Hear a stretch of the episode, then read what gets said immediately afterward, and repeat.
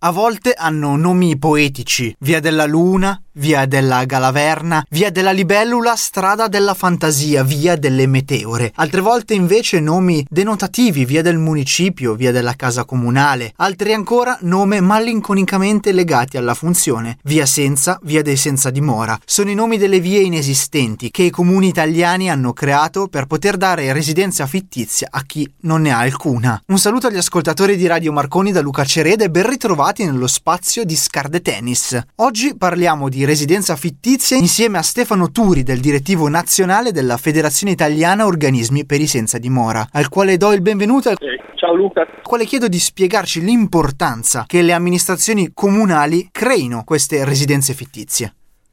Per Chiops è importante l'advocacy su alcuni temi che per noi sono essenziali, direi che su tutti quello della residenza è stato da me proposto al tavolo e accettato dagli stessi soci di Chiops come un'azione per advocacy d'eccellenza sul nostro territorio piemontese nello scorso anno 2019. Ricordo ad oggi che purtroppo sono poco più di 1200 secondo anche una ricerca condotta lo scorso anno da Avvocato di Strada le residenze fittizie in Italia. Ma perché è importante? Perché la residenza è un diritto innanzitutto, è vero che c'entra con la pubblica sicurezza, è vero che il sindaco ufficiale di governo del ministro dell'interno, quindi l'occhio è puntato sull'anagrafe, sul controllo, appunto la sicurezza, ma è anche, ed è importantissimo sottolineare, una chiave di accesso ai diritti costituzionali. E chiaramente i diritti costituzionali alla salute, diritto al lavoro, diritto al voto, anche il diritto a sottoscrivere i contratti per una casa, i contratti di lavoro, eccetera, eccetera. Anche, eh, questo io sottolineerei,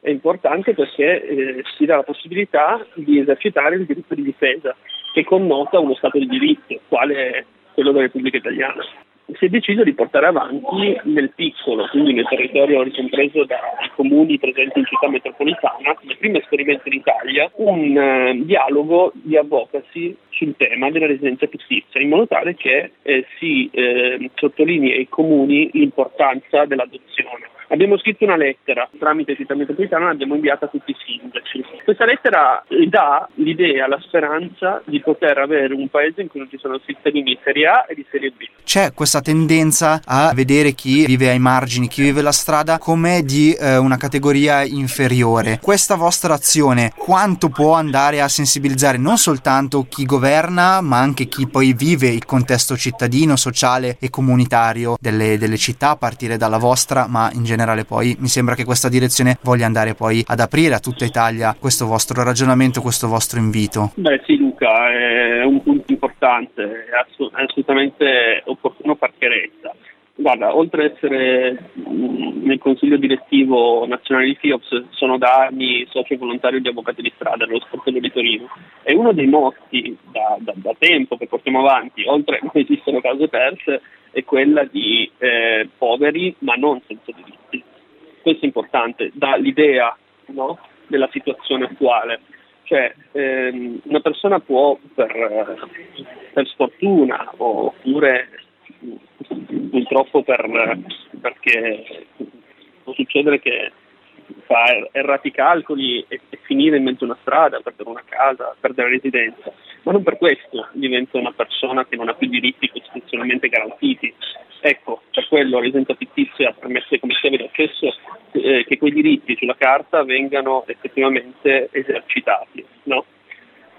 E l'unico modo per farlo ovviamente è che ci sia residenza fittizia. Per quello che con, eh, con il tavolo di Torino abbiamo detto proviamo a fare questa azione più vicina al territorio, più vicina dove è necessario che venga adottata la fittizia, cioè ai comuni.